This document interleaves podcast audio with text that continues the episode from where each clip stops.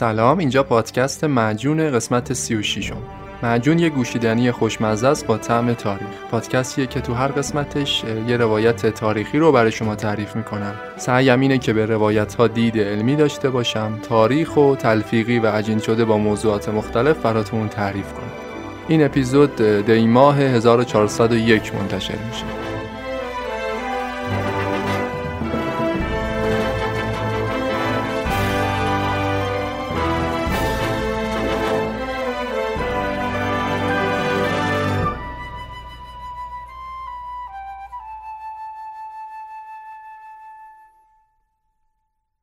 گاهی اوقات پیروزی قدرتمندان علامت شکستشون در آینده است.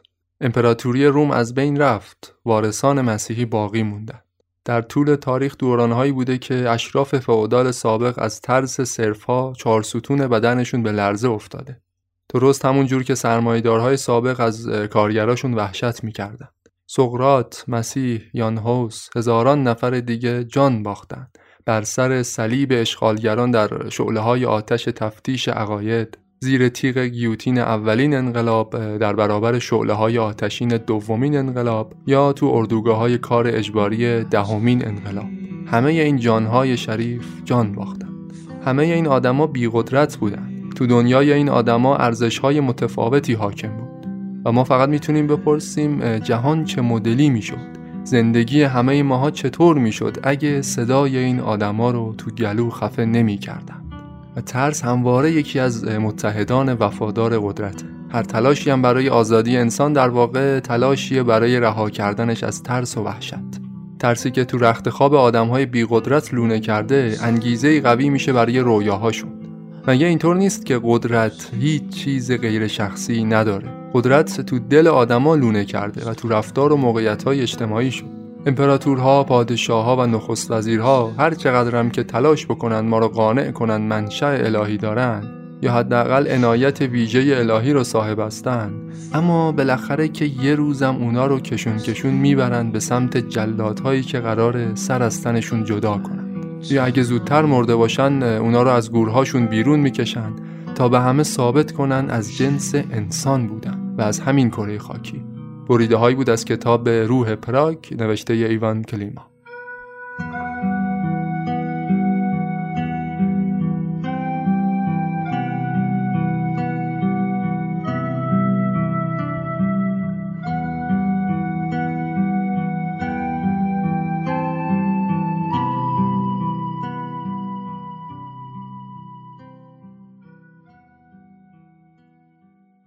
پنجشنبه 19 ژانویه 1969 همه نشریات و رسانه‌های شهر پراگ تو چکسلواکی یه خبر مهم بیشتر نداشتند.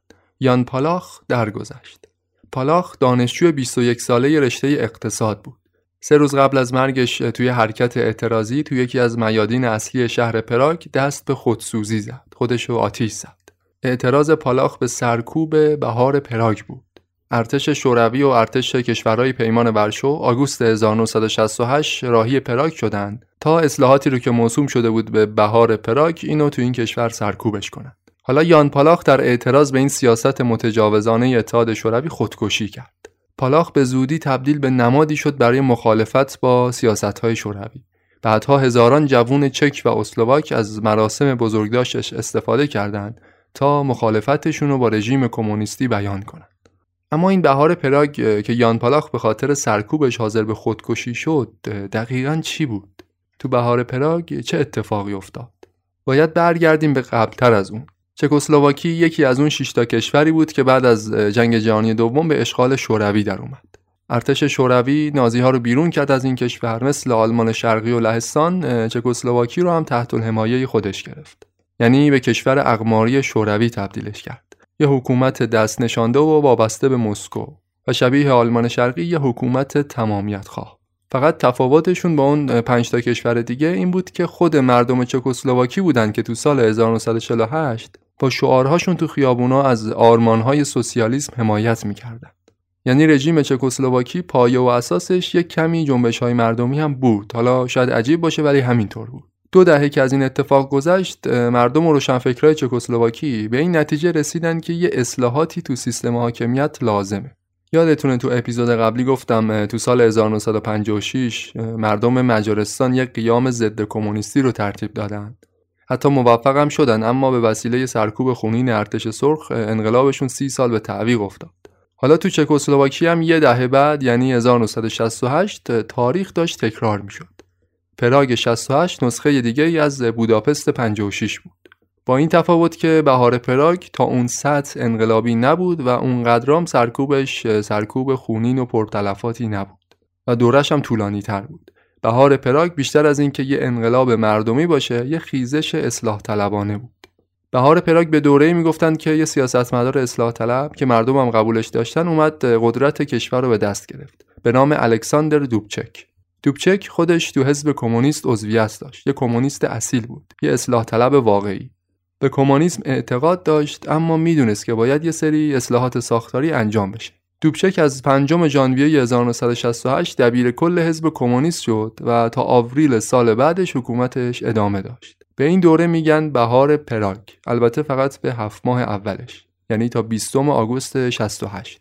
حالا تو این 6-7 ماه چه اتفاقی افتاد؟ رژیم چکسلواکی متحول شد. آزادی بیان، آزادی مطبوعات، اینا تا حد زیادی به رسمیت شناخته شد. دوبچک انسان آزاداندیشی بود و قصد داشت از حکومت کمونیستی چکسلواکی تمرکز زدایی کنه، هم تو اقتصاد کشور و هم تو ساختارهای سیاسی. خلاصه چکسلواکی با سرعت باور نکردنی در حال فاصله گرفتن از کشورهای بلوک شرق بود. پراگ 68 یه سلسله تغییرات واقعی رو به خودش دید. دوبچک حتی قصد دموکراتیزه کردن حاکمیت کشور رو داشت. اما نتیجه اصلاحاتش قبل از این که به طور کامل معلوم بشه با یه سرکوب همه جانبه خنثی شد. واضح بود که مسکو چنین تحولاتی رو زیر بارش نمیرفت. چکسلواکی رو هم گفتم دیگه، کشور اقماری شوروی بود. اون زمان هم سیاست خارجی شوروی بر اساس دکترین برژنف پیش میرفت. یعنی هر کشور سوسیالیستی اگه منافع شوروی تو اونجا به خطر بیفته، همه ی کشورهای پیمان ورشو باید برای نجات سوسیالیسم دست به کار میشدن. حالا بویی که از بهار پراگ می اومد به کرملین نشین‌ها احساس خوبی نمیداد. برژنف، پیشوای شوروی و همفکرانش احساس می‌کردند چکسلواکی داره از کنترلشون خارج میشه. به همین خاطر بر اساس دکترین معروف خودشون دست به کار شدند. نزدیک به 300,000 سرباز جنگی و هزاران تانک و تجهیزات دیگه از همه کشورهای پیمان ورشو، عمدتاً از اتحاد شوروی، اینا روانه پراگ شدن تا یادشون بیارن که تو اروپای شرقی حرف کیه. این اتفاق یعنی تجاوز شوروی به خاک چکسلواکی اونقدر ظالمانه بود، اونقدر خارج از چارچوب قوانین بین‌المللی بود که حتی صدای چاوشسکو رو هم تو رومانی در آورد. شوروی به خاطر منافع خودش رسما داشت تو مسائل داخلی چکسلواکی دخالت میکرد. نتیجه این لشکرکشی بزدلانه فقط پایانی شد بر بهار پراگ. دوبچک نمیخواست یه سرکوب خونین مثل بوداپست 56 تو پراگ هم تکرار بشه. بنابراین حاضر شد با روس‌ها همکاری کنه. به مردم گفت هیچ گونه مقاومتی انجام ندن و خودش هم با اینکه دزدیده بودنش از کشور، دوباره به مقام دبیر کلی حزب کمونیست برش گردوندن. تا آوریل سال بعدش همچنان شخصیت اول چکسلواکی بود. اما دیگه از آگوست 68 به بعد دیگه خبری از اصلاحات و برنامه‌های ساختار شکنانه نبود، بلکه حتی از قبلش هم بدتر شد. چکسلواکی بعد از بهار پراگ خفقان زده تر، وابسته تر و بیکفایت تر از 2 دهه اولش اداره می شد. اول از همه دوبچک رو مجبور کردن به کنارگیری از ریاست حزب کمونیست. بعدش از خود حزب اخراجش کردن. یه شخصی به نام گوستاف هوساک شد جانشین دوبچک که کاملا گماشته مسکو بود. هوساک کمونیست محافظه‌کار یه شخصیت عبوس و بیرحمی بود که هیچ مخالفت و انتقادی رو تحمل نمی‌کرد. شروع کرد به خفقان و سیاست سرکوب و شروع کرد به پاکسازی عناصری که بهار پراگ رو رقم زده بودند. حدود 1.5 میلیون نفر از حزب کمونیست اخراج شدند. تو چکسلواکی دهه 70 و 80 تعداد زیادی دربون و نگهبان و مکانیک وجود داشت که اینا قبلا نویسنده و فیلسوف و استاد دانشگاه و سیاستمدار بودند. این دوره تو پراگ معروف شده بود به دوران عادی سازی، یعنی دوران خفقان و پاکسازی‌های بعد از بهار پراگ رو میگن. دوران عادی سازی اونقدر برای مردم غیر قابل تحمل بود که هزاران نفر از کشور مهاجرت کردند. هوساک به کمک STB، سازمان امنیت و اطلاعات چکسلواکی، همه ارگان‌های این کشور رو پاکسازی کرد. مثلا فقط رادیوی دولتی چکسلواکی 1500 نفر از 3500 نفر کارمندش رو اخراج کرد. هوساک و حکومتی که ساخته بود مردم چکسلواکی رو مطیع‌تر از همیشه نشون میداد. اما یه چیزی تو این کشور تفاوت داشت. اونم نوع ارتباط مردم با فرهنگ و هنر و ادبیات بود. اینجا زادگاه کافکا بود. سرزمینی که پر بود از شاعر و نویسنده و موسیقیدان و کلی هنرمند دیگه. پراگ از لحاظ هنری مرکز اروپا محسوب میشد. دموکراتیک ترین حکومت اروپایی را داشت قبل از جنگ جهانی دوم. پراگ معروف بود به شهر 100 کلیسا و کلیساهای پرتعداد و مجلل شهرت داشت. اما توی وضع پارادوکسیکال روحیات مردمش ارتباط نزدیکی با سنت و با مذهب نداشت. یعنی دقیقاً برعکس لهستان و آلمان شرقی. اگه تو لهستان یه جنبش کارگری آغازگر انقلاب شد یا اگه تو آلمان شرقی مسئله مهاجرت مردم رو به حرکت درآورد، تو چکسلواکی اما همه چیز مدرن‌تر بود. فرهنگ و هنر زمینه‌ای بود که مردم باهاش به جنگ با تمامیت خواهی رفتند. به قول ایوان کلیما، انقلاب چکسلواکی صحنه نبرد فرهنگ و ادبیات علیه توتالیتاریسم بود. همونجور که گفتم تو این کشور مردم ارتباط نزدیکی داشتن با هنر و نویسنده‌های زیادی هم معروف بودن. اما بیشترشون تو دوران عادی‌سازی ممنوع القلم شدن، ممنوع الکار شدن یا حتی زندانی می‌شدن. یه لیست سیاهی وجود داشت، اسم کسایی رو که می‌ذاشتن تو این لیست بعداً کاندیدای اصلی بودن برای پاکسازی‌ها، کسایی که از بهار پراگ حمایت کرده بودن. هوساک هم به عنوان نماینده حاکمیت میدونست که اصولاً هنر و هنرمند باهاش سر ضدیت دارند. بنابراین تا میتونست بهشون سخت میگرفت. به جز موسیقی جاز و راک، حتی موسیقی پاپ هم ممنوع بود تو این کشور. تا اینکه یه نویسنده معروف، یه نمایشنامه نویس، یه نامه سرگشاده منتشر کرد و با این نامش به شهرت بالایی رسید. عنوان نامه این بود: دکتر هوساک عزیز. خطاب به شخصیت اول مملکت، دبیرکل حزب کمونیست گوستاف هوساک نوشته شده بود. اما مهم این بود کی نامه رو نوشت. این کلمات براتون آشنا نیست؟ زیستن در دایره حقیقت، قدرت بی‌قدرتان. مغز متفکری که پشت این عبارات بود به فصیح ترین و زیباترین شکل ممکن کمونیسم رو نقد میکرد. واتسلاو هاول.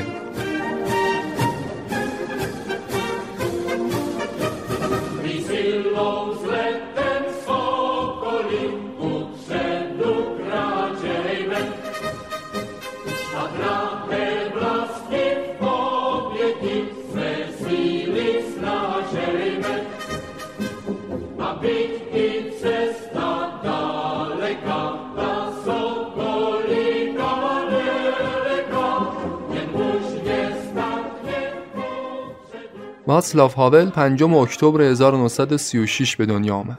به قول خودش توی خانواده بورژوا متولد شد و توی حکومت کمونیستی بزرگ شد. خانواده‌اش خانواده مشهور و مرفهی بودن تو پراگ. پدرش از راه دلالی ملک ثروت هنگفتی به جیب زد. یکی از مرکز خریدهای معروف شهر پراگ رو پدر واتسلاو ساخته بود. اما همین که کمونیستا به قدرت رسیدن، تمام اموال پدریشو مصادره کردند. واتسلاو حتی حق ادامه تحصیل هم نداشت تو رشته علوم سیاسی، چون فقط اعضای حزب کمونیست بچه‌هاشون اجازه داشتن تو دانشگاه تحصیل کنند. اما واتسلاو به هنر رو آورد. رفت تو دانشکده هنر و تو تئاتر پراگ هم مشغول به کار شد. از روی ذوق و استعداد شخصی که داشت، شروع کرد به نمایشنامه نویسی. اغلب نوشته‌هاش به خاطر سبک خاصی که داشتن، سبک ابزورد یا پوچگرایی، این نوشته‌ها تو چکسلواکی کمونیستی اغلب روی صحنه نمی‌رفت. اما تو غرب نمایشنامه‌هاش طرفدارای زیادی پیدا کرد. هنوز به 20 سالگی نرسیده بود که به عنوان یه اپوزیسیون رژیم کمونیستی برای خودش یه نام و نشونی دست و پا کرد. تو قضیه بهار پراگ از طرفدارای دوبچک بود. حتی بعد از برکناریش بهش نامه نوشت و ازش طرفداری کرد. برای همین از همون سال 69 اسمش رفت تو لیست سیاه. از اون سال به بعد هاول به جز نمایشنامه نویسی بیشتر وقتشو گذاشت برای آگاهی مردم. مدام مقالات و نوشته‌های زیرزمینی منتشر می‌کرد و وضع موجود رو برای مردم توضیح می‌داد. البته که خودش یه سوسیال دموکرات بود، اما هیچ وقت به عضویت حزب کمونیست در نیومد. بیشتر از این که از گرایش خاصی بخواد حمایت کنه، بیشتر به اخلاق مداری تو سیاست اصرار می‌کرد. خودش در مورد عقایدش میگه: من پای هیچ ایدئولوژی، هیچ آموزه یا حتی حزب و فرقه خاصی وای نمیستم. من در خدمت هیچ کسی نیستم به جز وجدان خودم. من نه کمونیستم نه ضد کمونیست. اگه حکومت رو نقد میکنم به خاطر این نیست که با یه حکومت کمونیستی سر و کار دارم، بلکه فقط به خاطر عملکرد نادرست خودشونه. اگه حکومت ما سوسیال دموکرات هم بود یا سوسیالیست مسیحی بود و تو شیوه حکمرانی خودش اشتباه میکرد، من بازم همینقدر نقدشون میکردم. من فقط در برابر دروغ طرف حقیقت رو میگیرم، در برابر بیخردی طرف خرد و در برابر بیعدالتی طرفدار عدالت هستم. هاول اصلاً شباهتی به یه لیدر کاریزماتیک نداشت، اما در نقد کمونیسم از هر نویسنده و هر سخنران دیگه‌ای تو قرن 20 زبانش فصیح‌تر بود، قلمش هم خلاقانه‌تر. میگفت ما صرفاً برای برخورداری از حق اندیشیدن داریم مبارزه می‌کنیم. عقایدش رو طی چند تا از مقاله‌های معروفش به تحریر درآورد. مثلا معروف‌ترین مقاله کلاسیکش همون قدرت بی‌قدرتان بود که تو اپیزود 20 مفصل ازش صحبت می‌کردیم. پایه و اساس صحبت‌های هاول تو این مقاله قدرت بی‌قدرتان که توضیحش هم دادم این بود: زیستن در دایره حقیقت. میگفت کنار اومدن با حاکمیت توتالیتر یعنی زیستن در چنبره دروغ. تو چنین سیستمی سوء استفاده از قدرت اسمش میشه رعایت قانون. محروم کردن جامعه از اطلاعات، مطلع کردن افراد قلمداد میشه. توسعه نفوذ امپریالیستی اسمشو میذارن کمک به ستمدیده‌ها. انتخابات نمایشی مضحک رو برچسب عالی ترین سطح دموکراسی میزنن بهش. اشغال نظامی کشورها میشه کمک برادرانه. همه چیز در بند دروغه، همه چیز وارونه جلوه میکنه. گذشته و حال و آینده رو جعل میکنن. انسان تحت سرکوب تو چنین سیستمی باید تا اونجا که میتونه زندگیشو توأم با حقیقت قرار بده. باید از دروغ و تظاهر و ریا اجتناب کنه.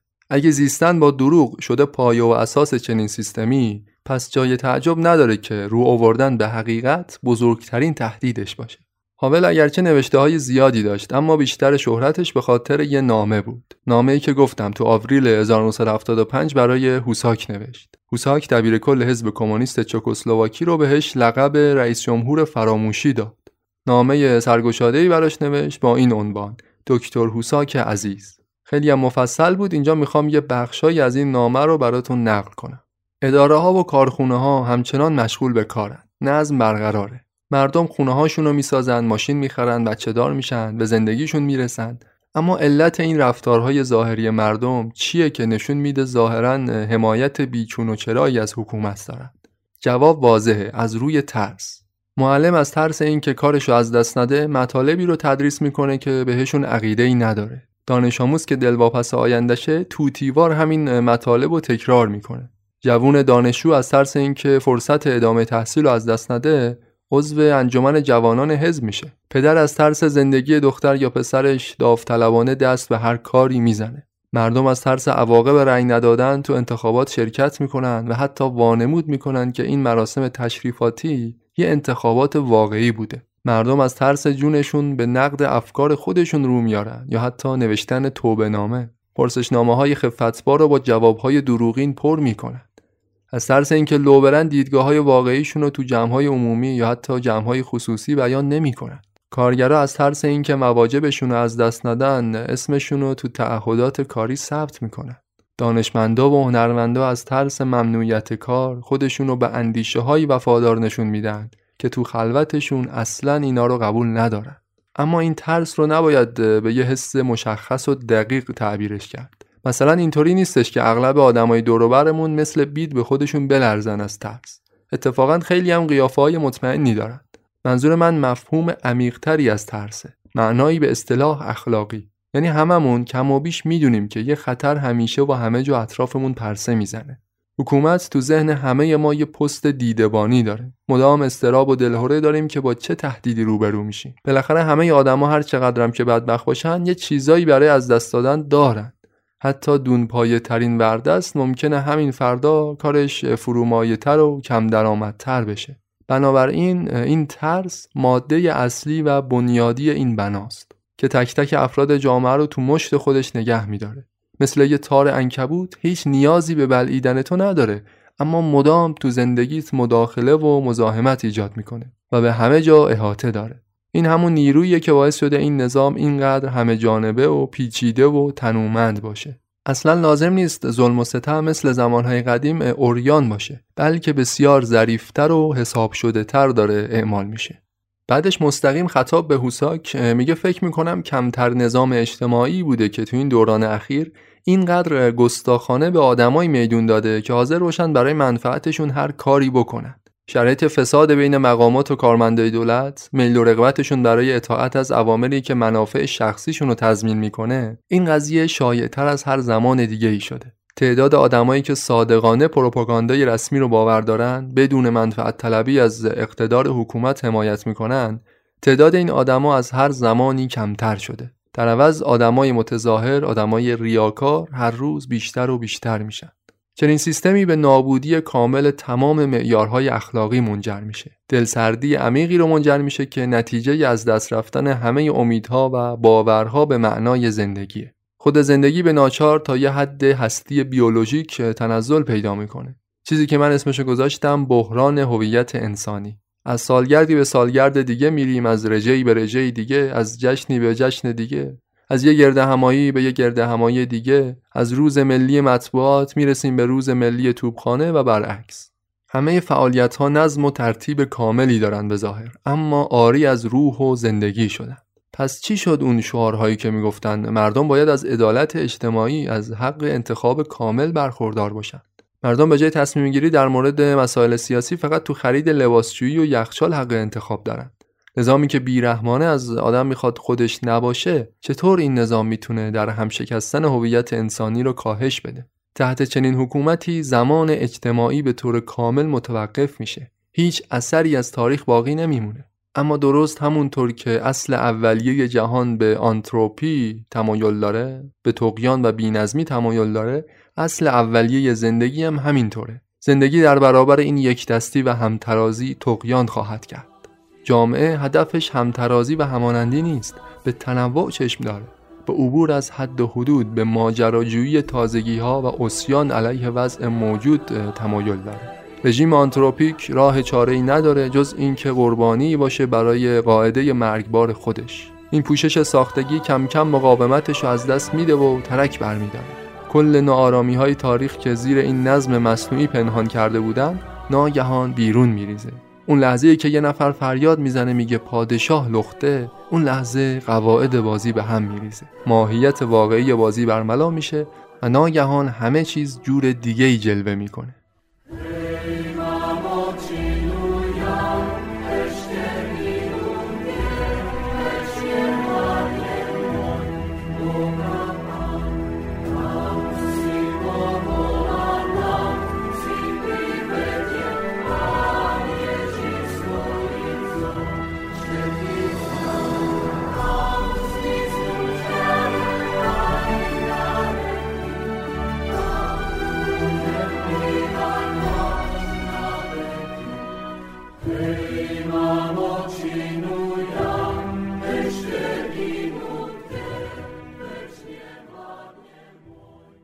هاول با انتشار این نامه به شهرت بالایی رسید، هم بین مردم چکسلواکی هم تو سطح جهانی. خیلیا تازه اونو شناخته بودن، میرفتن نوشته‌های قبلیشو میخوندن، بیشتر به مهارت قلمش پی میبردن.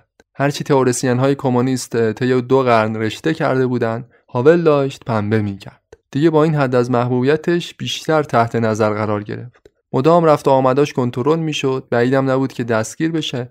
اما هوساک میترسید با دستگیری هاول به محبوبیت و شهرتش کمک بیشتری بکنه. اغلب روشنفکرای چکسلواکی رو سعی میکردن با وعده پول فریب بدن یا حتی بهشون پیشنهاد خروج از کشور رو بدن.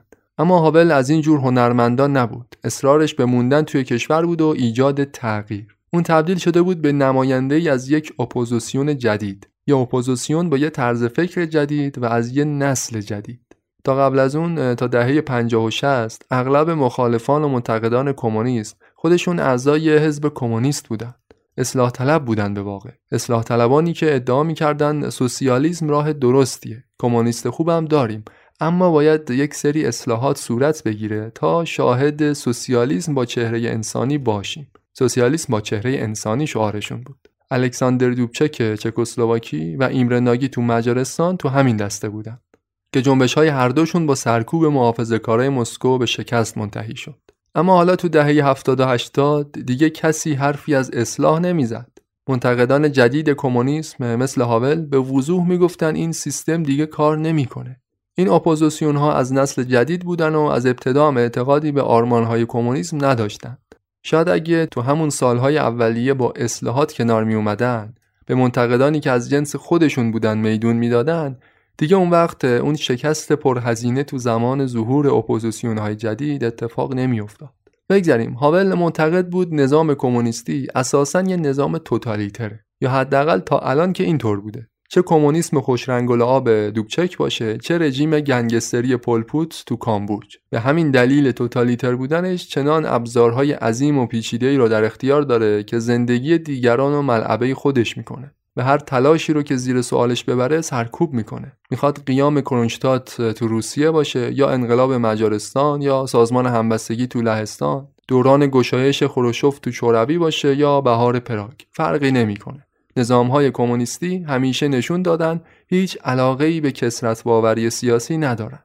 بنابراین تلاش برای اصلاح کردن همچین نظامی به شکست منتهی میشه، مگر اینکه از جوهره توتالیتر بودنش فاصله بگیره. گواه حرفش هم شکست اصلاحات الکساندر دوبچک بود. میگفت سکان هدایت کشور الان دست کسیه که دشمن قسم خورده اصلاحاته. گوستاف هوساک رو میگفت که یکی از عقیم‌ترین و راکدترین نظام‌های کمونیستی جهان رو داره با ابزارهای توتالیترش سر پا نگه می‌داره. نشون داده که هیچ علاقه‌ای به میانه‌روی نداره، برای همین حرف از اصلاح و تغییر هم اگر بزنه چیزی جز مضحکه نیست. چون خودش نابود کننده ی همه اون امیدها و رویاهایی بود که تو بهار پراگ زنده شده بود، اما طی دوران عادی سازی از بین رفت.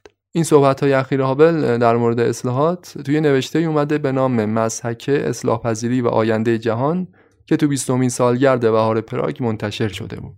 هاول اما تو چکسلواکی دهه 70 فقط یه نفر بود و برای مبارزه با رژیم نیاز به سازماندهی داشت. بازم یه حرکت سرکوبگرانه دیگه در مقابل هنر جرقه این سازماندهی رو به صدا درآورد. 15 مارس 1976 بود. مامورای سازمان امنیت و اطلاعات چکسلواکی STB اینا ریختن توی آپارتمان تو مرکز شهر، 19 نفر رو دستگیرشون کردن به جرم به هم زدن امنیت عمومی. افرادی که دستگیر شدن موزیسین بودن، از آرتیستای پرطرفدار شهر پراگ به نام گروه آدمهای پلاستیکی. این گروه معروف‌ترین گروه موسیقی پاپ تو سراسر چکسلواکی بود. از اواخر 1960 تأسیس شده بود گروهشون، از 1976 هم دیگه فعالیتشون ممنوع شد. رژیم چکسلواکی موسیقی پاپ رو غیرقانونی اعلام کرد. از اون به بعد دیگه آدمای پلاستیکی رو آوردن به اجراهای زیرزمینی. روز به روز بین اقشار جوان معروفتر و مشهورتر می‌شدن. چندین هزار طرفدار سینه‌چاک برای خودشون پیدا کردن. آدمای پلاستیکی البته سیاسی نبودن، جوانای کمتر از 30 سال بودن اغلب، ولی خیلی هم میونه خوبی با حکومت نداشتن. بیشترشون معتاد به الکل و معتاد به مواد مخدر بودن.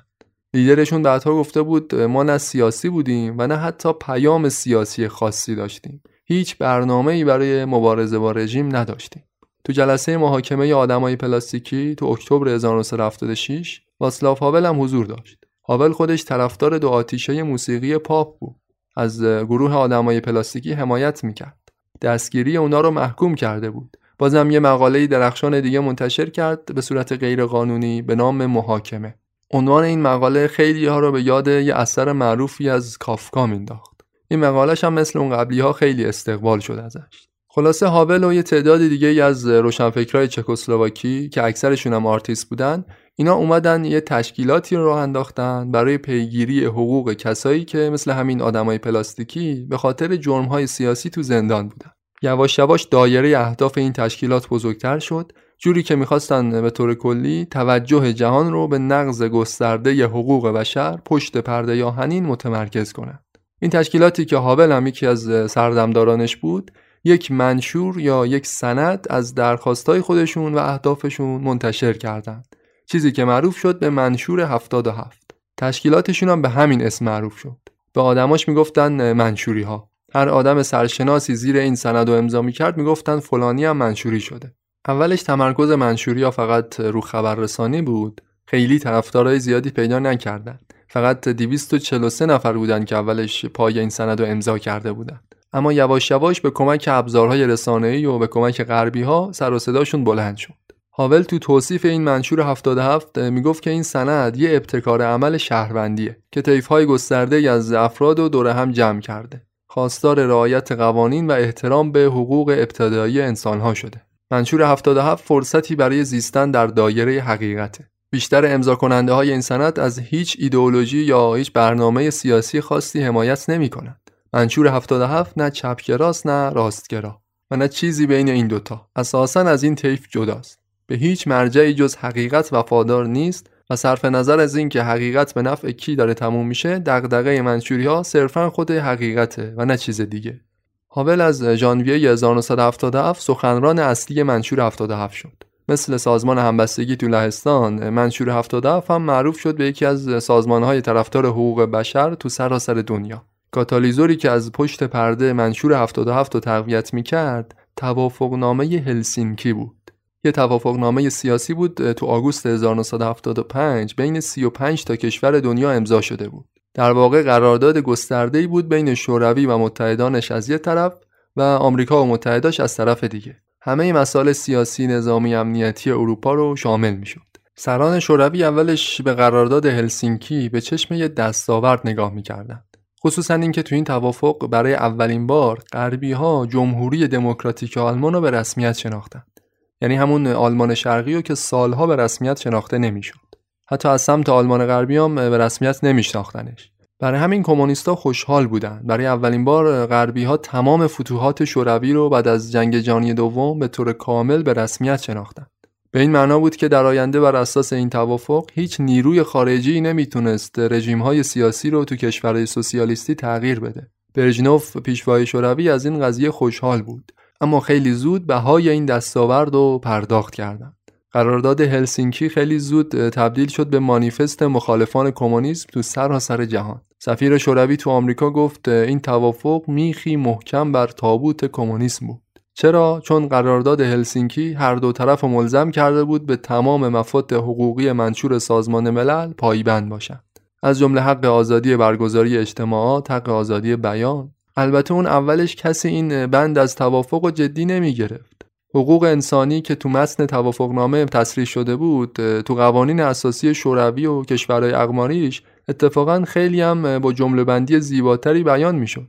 خود حکومت‌ها به قانون اساسی کشور خودشون اهمیت نمیدادن، چه برسه به یه قرارداد بین‌المللی.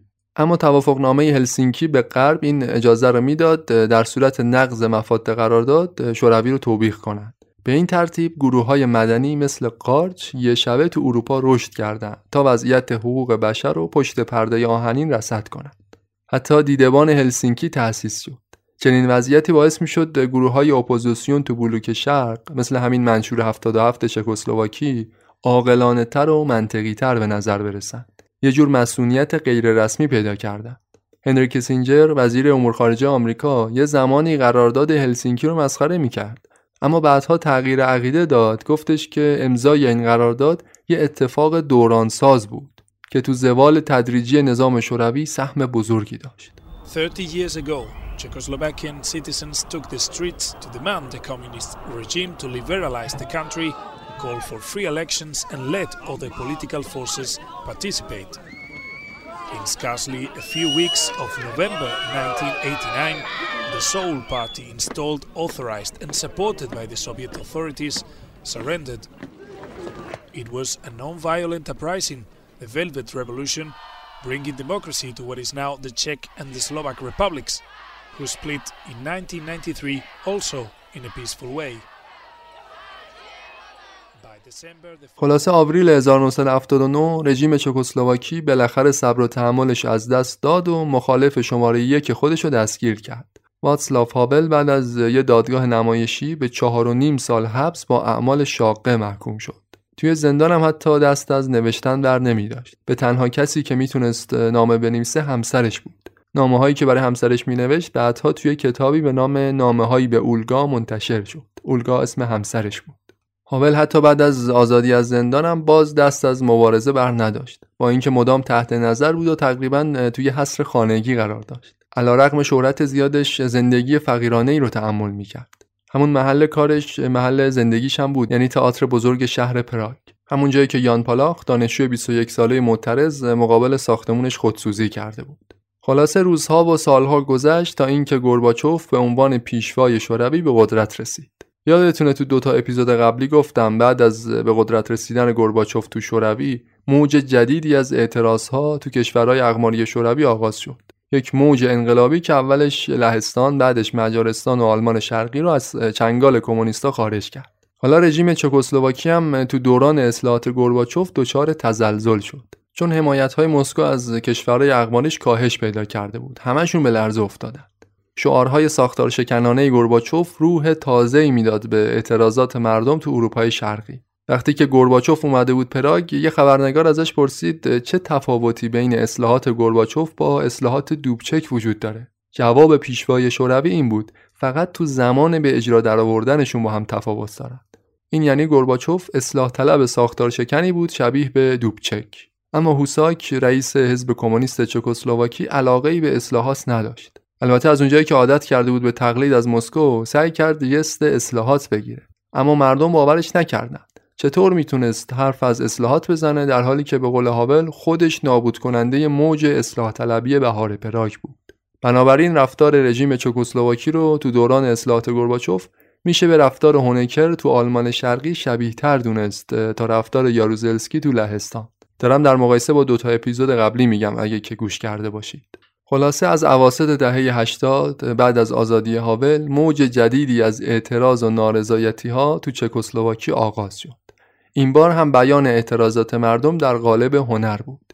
اینکه تاکید میکنم اعتراضات در قالب هنر بود، معنیش این نیست که تو چکسلواکی همه چی گل و بلبل بود. فقط یه سری آرتیست و یه سری آدم به اصطلاح شکم سیر و مرفه اعتراض داشتن. نه، چکسلواکی هم مثل اغلب کشورهای بلوک شرق گرفتار انواع مشکلات بود. انواع مشکلات معیشتی رو مردم این کشور هم داشتند. اینجور نبود که فقط به خاطر ممنوعیت فعالیت هنرمندا بخوان اعتراض کنند. هنر فقط زمینه‌ای بود که مردم باهاش ارتباط نزدیکتری داشتن، میتونستن نارضایتیشون رو تو این زمینه بهتر بیان کنن. این اعلام نارضایتی، این بیان اعتراض تو دسامبر 1987 تو تجمع لنونیست‌ها خودش رو پیدا کرد. جان لنون یه خواننده و موسیقیدان معروف انگلیسی بود، شهرت جهانی داشت. دسامبر 1980 کشته شده بود، اما همچنان تو چکسلواکی طرفدارای زیادی داشت. به هواداراش میگفتن لنونیست‌ها. لنونیست‌ها هر ساله برای بزرگداشت لنون تو مرکز شهر پراگ جمع می‌شدن. آهنگاشو می‌خوندن و خلاصه یه رویداد سالیانه‌ای داشتن. بعد از مسابقات فوتبال، پرتجمع‌ترین رویداد سالیانه پراگ همین مراسم لنونیست‌ها بود. حکومت هم باشون زیاد کاری نداشت، اما تو سال 87 از اونجایی که جو کشور خیلی سیاسی شده بود، لیدر لنونیست‌ها به جمع امضاکننده‌های منشور 77 ملحق شده بود. حکومت حدس میزد تجمع لنونیست‌ها میتونه یه تجمع سیاسی ضد رژیم باشه، ولی زیر فشارهای بین‌المللی در راستای همون توافق هلسینکی مجبور شد مجوز این مراسم رو صادر کنه به شرط اینکه شعارهای سیاسی ندن. حدس گوستاف هوساک درست بود. مراسم بزرگداشت لنون به سرعت به یه کارزار سیاسی تبدیل شد. لیدر لنونیست‌ها بعد از مراسم سخنرانی کرد، یه متن به شدت انتقادی رو با صدای بلند بیان می‌کرد. میگفت من این متن رو علیه سلاح اتمی، علیه کشور برادری که موقتاً تو کشور ما مستقر شده نوشتم. هرچند این اقامت موقتی کشور برادر انگار قرار نیست به پایان برسه. ارتش شوروی رو میگفت که به گفته وزیر دفاع خود شوروی، حضور نظامیای روس تو چکسلواکی شبیه وجود یک گاو نر بود تو مغازه ظروف چینی. لیدر لنونیستا از جمعیت خواست اگه باهاش موافقن زیر تومارش رو امضا کنن. اما یهو پلیس وارد عمل شد و شروع کرد به کتک زدن و متفرق کردن جمعیت. تعدادشون هم دستگیر شدن. از طرف دیگه منشور 77 تا اون موقع 10 سالی میشد که فعالیت زیرزمینی داشت. بعد از این اتفاق بازم وارد عمل شد. هاول خودشو هوادار لنون میدونست. 2 روز بعد از مراسم بزرگداشت لنون، منشوری‌ها یه تظاهرات سیاسی تو میدون اصلی شهر پراگ برگزار کردن. اما اونا مثل طرفدارای لنون اغلبشون کتک خوردن و عده‌شون هم دستگیر شدن. اوضاع کشور به شدت متشنج شد. مقامات حزب کمونیست تصمیم گرفتن قبل از اینکه دیر بشه یه فکری بکنن. تنها راه حلی که به ذهنشون رسید تعویض کادر رهبری کشور بود. کمونیست محافظه‌کار دیگه‌ای به نام ملوش یاکش جایگزین هوساک شد. هوساک همچنان رئیس جمهور کشور باقی موند، اما منصب دبیر کلی رو از دست داد. البته ریاست جمهوری بیشتر یه عنوان تشریفاتی بود. قدرت اصلی مملکت دست دبیرکل حزب کمونیست بود و دست کمیته مرکزی حزب. تیم گورباچوف هم تو کرملین دل خوشی از هوساک نداشتند، اما با روی کار اومدن یاکش نه تنها خوشحال نشدند، بلکه بیشتر یکه خوردند. یاکش رو همه میشناختن، یکی از همون پیرمردای حزب کمونیست بود. مردم بهش میگفتن شکارچی، چون که بعد از بهار پراگ مسئول بسیاری از پاکسازی‌های سیاسی شده بود. یکی از طرفدارای پراپ و قرص سرکوب بهار پراگ. یاکش حتی بدتر از هوساک علاقه‌ای به پیروی از اصلاحات گورباچوف نداشت. چنین اوضاعی تهمونده‌های امید رو برای تحول رژیم که میتونست خودش آغازگر اون باشه نابود میکرد. سناتور آمریکایی از سیاستمدار چکسلواکی پرسیده بود چرا از اصلاحات شوروی پیروی نمی‌کنید؟ اونم بهش جواب داد، گفت شما سالها ما رو به خاطر تقلید از سیاست‌های شوروی سرزنش می‌کردید. حالا ایراد می‌گیرید که چرا ما دنبال روی شوروی نیستیم؟ اوضاع حدوداً یک سالی به همین منوال ادامه داشت تا اینکه ژانویه 89 بازم یه تجمع اعتراضی بزرگ دیگه قرار بود برگزار بشه. مراسم بزرگداشت 20مین سالگرد یان پالاح، همون دانشجو معترض 21 ساله که اول اپیزود گفتم خودشو آتیش زد. رژیم چکسلواکی طی 20 سال نهایت تلاششو کرده بود که یاد و خاطره یان پالاح از بین بره، اما برعکس یان پالاح به یک نماد ملی برای اعتراض تبدیل شده بود. محل دفنش تو گورستان شهر پراگ شبیه به یه زیارتگاه پر رفت آمد بود. استیبی طاقت چنین اتفاقی رو نداشت. جنازه نیمه سوخته پالاخ رو مخفیانه از قبرش بیرون کشیدن، دوباره سوزوندنش، خاکستر جسدش رو توی گلدون گذاشتن برای مادرش فرستادن توی شهر دیگه. مادرش میخواست گلدون خاکستر پسرش رو تو گورستان شهرشون دفن کنه، ولی حتی اجازه این کارم بهش ندادن. اما حالا تو ژانویه 89 اوضاع کشور متفاوت بود. منشور 77 و مخالفای دیگه رژیم اعلام کردن قصد دارن 15 تا 21 ژانویه به عنوان هفته یاد بوده یان پالاح مراسم بزرگداشت برگزار کنند. طبیعتاً حکومت مجوزی برای اجرای چنین مراسمی رو نمیداد. خبرها حاکی از یه تجمع بزرگ و بی سابقه بود. ارتش و نیروهای پلیس به حالت آماده باش کامل در اومدن. تو اولین روز بزرگداشت جمعیت 5000 نفری تو میدون اصلی شهر پراگ جمع شدن. این بزرگترین تظاهرات سیاسی تاریخ چکسلواکی بعد از بهار پراگ بود. تو روزهای بعدش هم تظاهرات‌های خیابونی دیگه هم برگزار شد. مردم به محلی که پالاح خودشو سوزونده بود می‌رفتن که دست و گلاشون اونجا بذارن. هاول هم همراه جمعیت بود و مثل تعداد دیگه از معترضا دستگیر شد. بیشتر از 500 نفر دیگه دستگیر شدن. با اینکه این تظاهرات‌ها کاملاً مسالمت‌آمیز بود، اما عده زیادی بازم هدف کتک‌های باتون‌های پلیس شدن. هاول بعد از دستگیری به 9 ماه حبس محکوم شد. بیشتر از 4000 نفر یه تومار امضا کردند که می‌خواستن هاول و زندانیای سیاسی آزاد بشن. تا این زمان واتسلاو هاول اسم خیلی بزرگی شده بود. خودش تعریف میکنه، میگه تو زندان همسلولیای من 2 کمونیست اختلاسگر بودن، خیلی مشهور بودن، اما از من فاصله میگرفتن که یه وقتی تو دردسر نیفتن.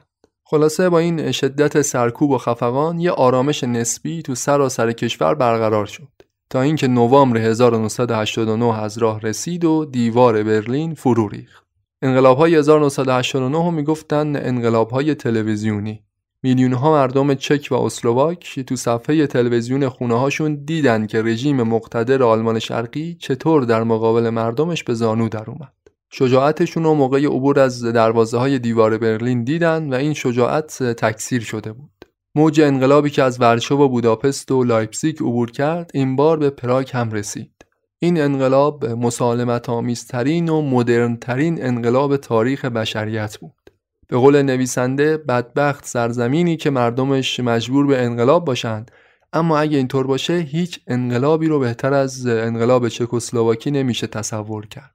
آروم، روادارانه، بدون نفرت و انتقامجویی. انقلابی که سرعتش هم باور نکردنی بود. جمله معروفی هست که میگه مردم لهستان طی 10 سال، مجارستان 10 ماه، آلمان شرقی طی 10 هفته و چکسلواکی اما فقط طی 10 روز به پیروزی رسیدن.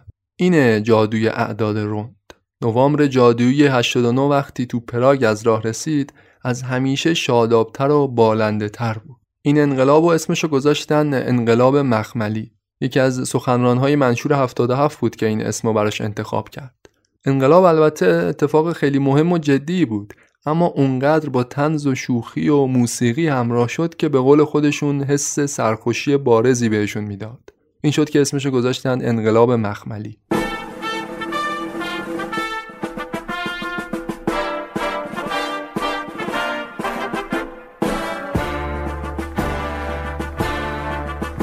Partizánským chodníkom přes ľadové písmo snehu, partizánským chodníkom maj k nám nesol svoju nehu. Smrť hrozila zánikom každej malej detskej tvári. خلاصه ملوش یاکش دبیر کل حزب کمونیست چکسلواکی وقتی خبر سقوط دیوار برلین به گوشش رسید، وقتی فروپاشی نظام‌های کمونیستی رو دید، بازم به اطرافیانش اطمینان میداد که اینجا تو پراگ اتفاقی نخواهد افتاد. میگفت اینجا اوضاع فرق میکنه، تا زمانی که اقتصاد پاورجاست، غذا تو قفسه فروشگاه‌ها پیدا میشه، کمونیسم سر جاش باقی میمونه. اما طی یه هفته بعد از فروپاشی دیوار برلین، خیابونای پراگ جو به شدت اعتراضی داشت. نیروهای امنیتی بازم به حالت آماده باش کامل در اومدن. این بار هم مثل یک سال پیش حکومت مجوز برگزاری مراسمی رو داد که نباید میداد. مراسم 50مین سالگرد کشته شدن یان اوپلتال. اوپلتال قهرمان ملی چکسلواکی بود. مراسم بزرگداشتش هر سال برگزار میشد. این مراسم عمدتاً مربوط میشد به حکومت و طرفدارای رژیم. نوامبر 89 ولی یاکش اولش تصمیم داشت از خیر برگزاری این مراسم بگذره، چون میدونست رژیم چکسلواکی دیگه اونچنان پایگاه مردمی نداره که حتی بتونه یه مراسم یادبود و از طرفدارای خودش بتونه پر کنه. اما هیچ دلیلی برای عدم برگزاری مراسم نتونست پیدا کنه. شاید هم برگزار نکردنش نشونه ضعف و عقب نشینی میدونست. نهایتاً راهپیمایی رو که خود رژیم برگزار کنندش بود، تیر خلاص رو بهشون وارد کرد. بعد از مراسم بزرگداشت لنون و پالاح، حالا اوپلتال یادبودش سومین مراسمی بود که میتونست کار رژیم رو یکسره کنه. این مراسم 17 نوامبر 89 برگزار شد.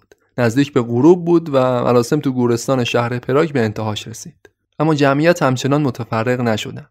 یه دفعه همین مراسم ساده شکل تظاهرات مردمی به خودش گرفت. از بین جمعیت که بیشترشون جوون و دانشجو بودن، شعارهای اینچنینی شنیده میشد: 68 رو به خاطر بیار، مرگ بر کمونیسم، 40 سال کافیه. پرچم بزرگی رو روی دستاشون گرفته بودن که روش با حروف بزرگ اینا رو نوشته بود: اگه حالا نه پس کی. این جمله معروف گورباچف بود. پلیسا و مامورای حکومتی نمیدونستن باید چی کار کنن. با یه اجتماع مردمی روبرو بودن که از قضا مجوزم داشت. برای همین بهشون اجازه دادن جمعیت به آرومی به حرکت خودش ادامه بده. جمعیت پرتعداد و بی‌سابقه شروع کرد به حرکت به سمت میدون اصلی شهر پراگ. خیابان نارودنی مقابل ساختمان تئاتر ملی چک، یعنی همون جایی که یان پالاح خودکشی کرده بود. قبلا محل اقامت هاول بود و اکثر تظاهرات‌های پرجمعیت تو همین محل برگزار می‌شد. جمعیت وقتی به خیابان نارودنی رسید، جوان‌ها سرودای انقلابی می‌خوندن. خیلیاشون تو دستشون شمع گرفته بودن. هوا اونقدر سرد بود که آدما همدیگه رو بغل می‌کردن، دسته‌های چند نفری تشکیل می‌دادن که اینجوری خودشون رو گرم کنن. پلیس مدام از جمعیت می‌خواست متفرق بشن. ساعت از 9 شب گذشته بود و جمعیت معترض 17 نوامبر تصمیم به رفتن نداشت. محاصره‌شون کردن، منهای پلیس و ماشینای ضد شورش که رسیدن خشونت بالا گرفت. معترضایی رو که تو صف اول تظاهرات بودن به شدت با باتون کتک زدن. لای جمعیت صدای شکسته شدن استخون آدما شنیده میشد. به هر جایی از زمین نگاه میکردی لکه‌های خون رو میتونستی ببینی. 120 نفر دستگیر شدن و 561 نفر مجروح. تو این سرکوب خشونتبار جنازه یه دانشجوی معترض روی زمین افتاد که میگفتن پلیسا اونو کشتن. خبر کشته شدن این دانشجو مثل بمب تو کشور صدا کرد. همون اتفاقی بود که به قول هاول نشون میداد پادشاه لخته. نشون میداد پوسته ی رژیم در حال ترک برداشتنه. دستگاه تبلیغاتی حکومت البته تلاش میکرد یه جوری این جنایت رو سرپوش بذاره. تئوری دیگه‌ای هم وجود داشت که میگفت خود پلیس مخفی چکسلواکی بوده که این جوون رو کشته تا یه توطئه‌ای برای برکناری یاکش سرهم کنه. خلاصه مردم حسابی خشمگین شدن. دیگه هیچ کدوم از روایت‌های حکومت رو باور نمی‌کردن.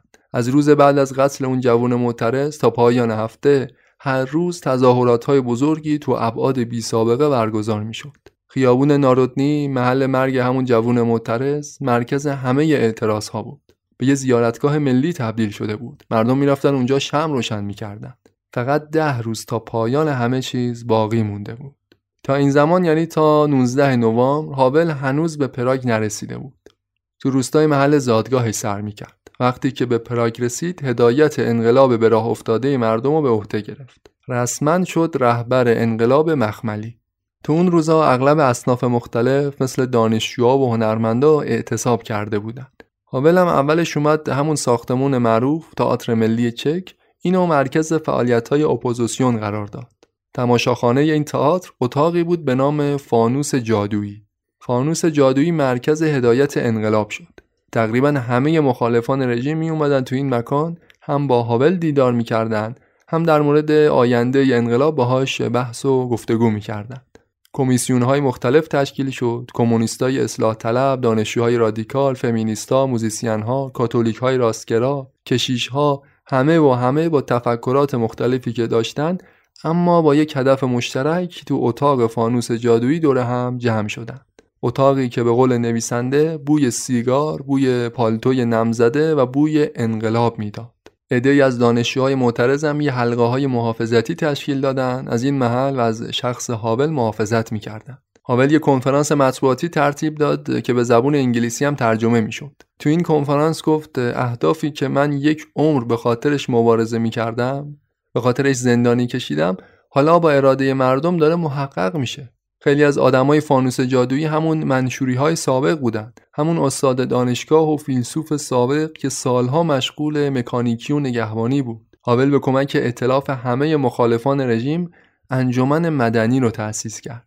انجمن مدنی بیانیه‌ای رو منتشر کرد که 4 تا درخواست مهم داشت: آزادی بی‌قید و شرط همه زندانیان سیاسی، استعفای یاکش و کادر رهبری حزب، محاکمه کسایی که تو سرکوب اعتراضها نقش مهم داشتن و درخواست‌های دیگه. از طرف دیگه اسلواکان وارد عمل شدن. انجمن مدنی مربوط به اپوزیسیون چک‌ها بود.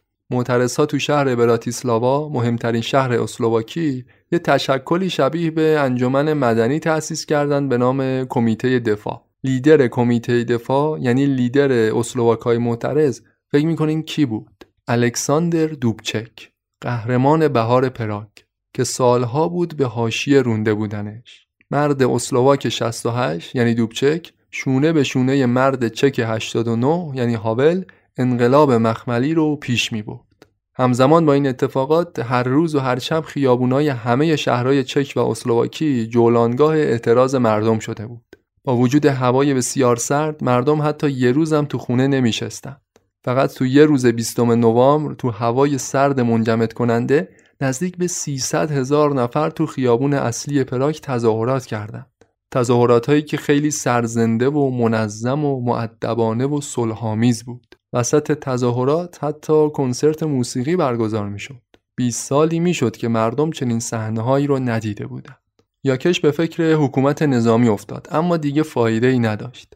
اگه به سربازا دستور میدادن تو خیابون به مردم شلیک کنن قطعاً یه شورش دست جمعی اتفاق میافتاد.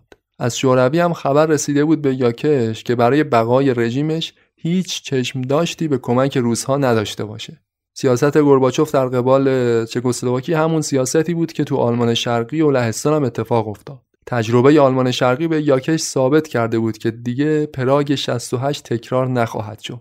نهایتاً تیر خلاص و نیروهای مسلح به یاکش وارد کردند. وزیر دفاع چکسلواکی 22 نوامبر اومد تو تلویزیون ملی اعلام کرد ارتش هرگز با مردم درگیر نخواهد شد.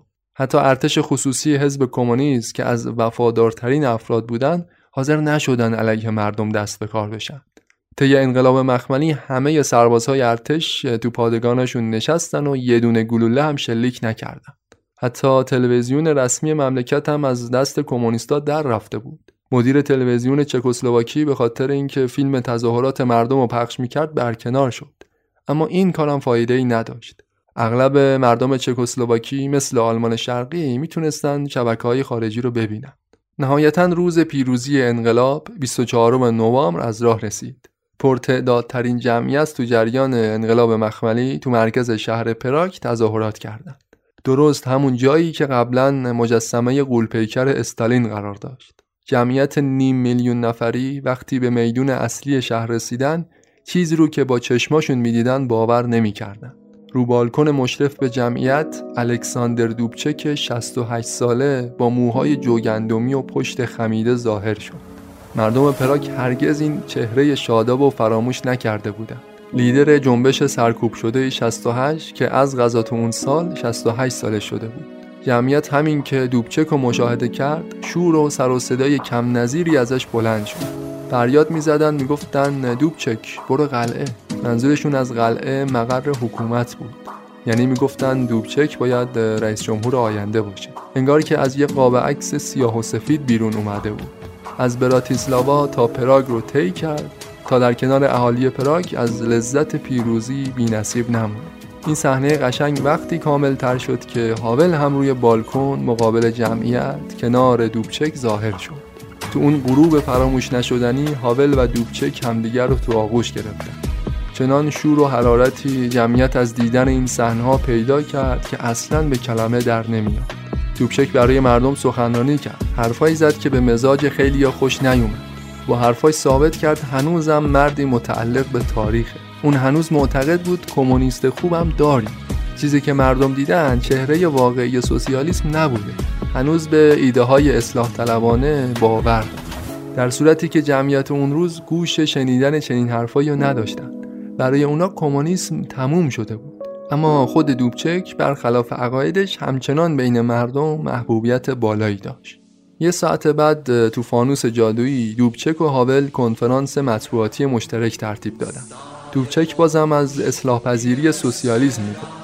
وسط همین کنفرانس بود که خبر رسید ملوش یاکش و همه اعضای کادر رهبری حزب کمونیست استعفا دادن.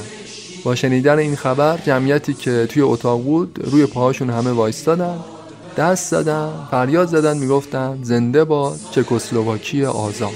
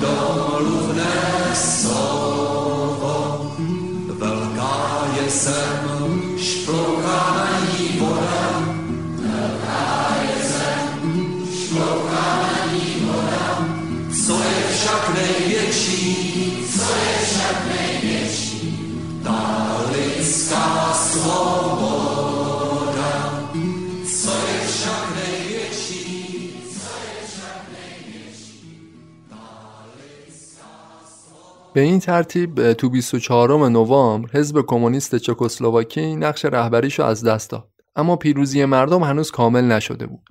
شاید با خودتون فکر کرده باشید که این اتفاقات چقدر شبیه بود به انقلاب مردم آلمان شرقی، اما از اینجا به بعد قصه دیگه به اتفاقات لهستان شباهت بیشتری داره. یعنی حزب کمونیست تو چکسلواکی به جای اینکه یهو فرو بپاشه، یواش یواش متزلزل شد. سردمدارانش به جای اینکه مثل آلمان شرقی فرار کنن و دستگیر بشن، همچنان باقی موندن. قصد داشتن با هاول کنار بیان و همچنان تو صحنه قدرت باقی بمونن. یاکش استعفا داده بود، اما یادتون نره که حزب کمونیست هنوز سر جاش بود. هوساک دبیرکل قبلی هنوز رئیس جمهور مملکت بود. نخست وزیر اون تعیین میکرد. نخست وزیر موقت یک کمونیست اصلاح طلب بود. با هاول وارد گفتگو شد تا یه دولت ائتلافی تشکیل بده. میزگردهای مذاکره برخلاف لهستان که 2 ماه طول کشیده بود، تو چکسلواکی فقط 2 روز طول کشید.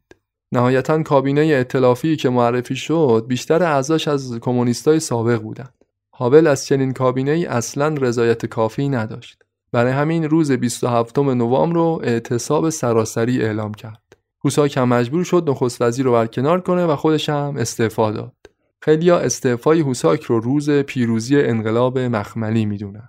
در نهایت تو دسامبر 1989 یه نخست وزیر دیگه روی کار اومد که این بار واقعاً یه دولت ائتلافی تشکیل داد. هاول هم تو انتخابات پیش رو تونست دوبچک رو به راحتی شکست بده و به عنوان اولین رئیس جمهور دموکراتیک چکسلواکی بعد از 40 سال به قدرت رسید. دوبچک هم رئیس مجلس فدرال شد. هاول گذار دیکتاتوری به دموکراسی رو، انقلاب مدرن مخملی رو طوری رهبری کرد که انگار داره یه نمایشنامه تئاتر رو کارگردانی میکنه. واتسلاو هاول بعد از تجزیه چکسلواکی تو سال 1993 به عنوان اولین رئیس جمهور جمهوری چک هم انتخاب شد. سال 98 مردم برای ریاست جمهوری دوباره بهش رأی دادن و تا سال 2003 همچنان رئیس جمهور کشور بود. طبق نظرسنجی‌ها هاول سومین شخصیت محبوب تاریخ چکسلواکیه. کاندیدای دریافت جایزه صلح نوبل شده، جایزه صلح گاندی رو گرفته. تو سالهای انتهایی عمرش هم بازم فعالیت سیاسی و نویسندگی رو رها نکرد. تألیفات بسیار ارزشمندی ازش هست که چند تاشون به زبان فارسی هم ترجمه شدن. اتفاقاً هاول جزء کساییه که امروز خیلی بهش نیاز داریم که در مورد تفکراتش بدونیم و بشنویم. برای همین تو اپیزود 20 هم گفتم کتاب‌هایی رو که انتهای اپیزود معرفی می‌کنم، مخصوصاً این اپیزود، به یه دید دیگه‌ای بهش نگاه کنید. از نوشته‌های هاول خوندن و دونستن چیزیه که بهش نیاز داریم. سرزمین چک این رئیس جمهور کم‌نظیر رو متأسفانه دسامبر 2011 از دست داد. 18 دسامبر 2011 رهبر انقلاب مخملی، اولین رئیس جمهور دموکراتیک چک، از دنیا رفت. اپیزودو میخوام با سخنرانی هاول به انتها برسونم. اولین روز سال 1990، 3 روز بعد از انتخاب شدنش به عنوان رئیس جمهور، تو قلعه پراگ برای مردم سخنرانی کرد. گفت یکی از اشتباهات اساسی رژیم کمونیستی سابق این بود که به یه ایدئولوژی متکبر مسلح شده بود. انسان و طبیعت رو به پیچ و مهره‌هایی در یک ماشین عظیم هیولاوار تقلیل داده بود. ما همه توی فضای اخلاقی عفونتبار زندگی می‌کردیم. ما به نظام تمامیتخواه عادت کرده بودیم. اونو به عنوان واقعیت غیر قابل تغییر پذیرفته بودیم. این قضیه تا حدی به تداوم رژیم کمک می‌کرد. ما همگی هر کدوم به درجات متفاوت مسئول عملکرد سازوکارهای توتالیتر هستیم. هیچ کدوم صرفاً قربانی رژیم نیستیم، بلکه تو پدید اومدنش هم تأثیر داشتیم. و سخنرانیشو با این کلمات به پایان رسوند: مردم، بدونید که دولت شما به شما بازگردانده شد.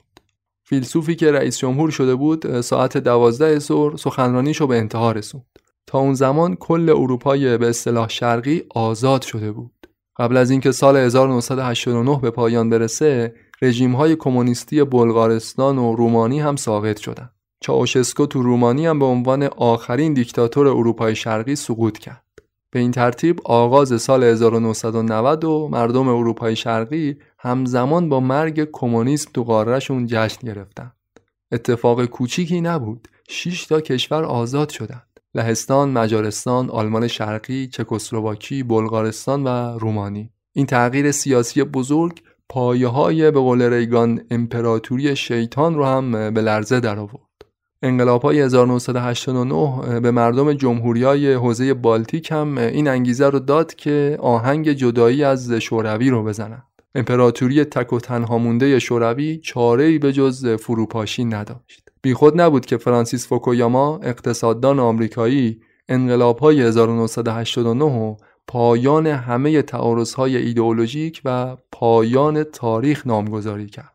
به قول گارتنش، یکی از نویسنده‌های منابع این اپیزود، شاید روی سنگ قبر کمونیسم این جمله رو بنویسند: 1948 تا 1989 آسوده بخواب، تو زندگی تو هیچ چیزی به اندازه مرگت شبیهت نبود.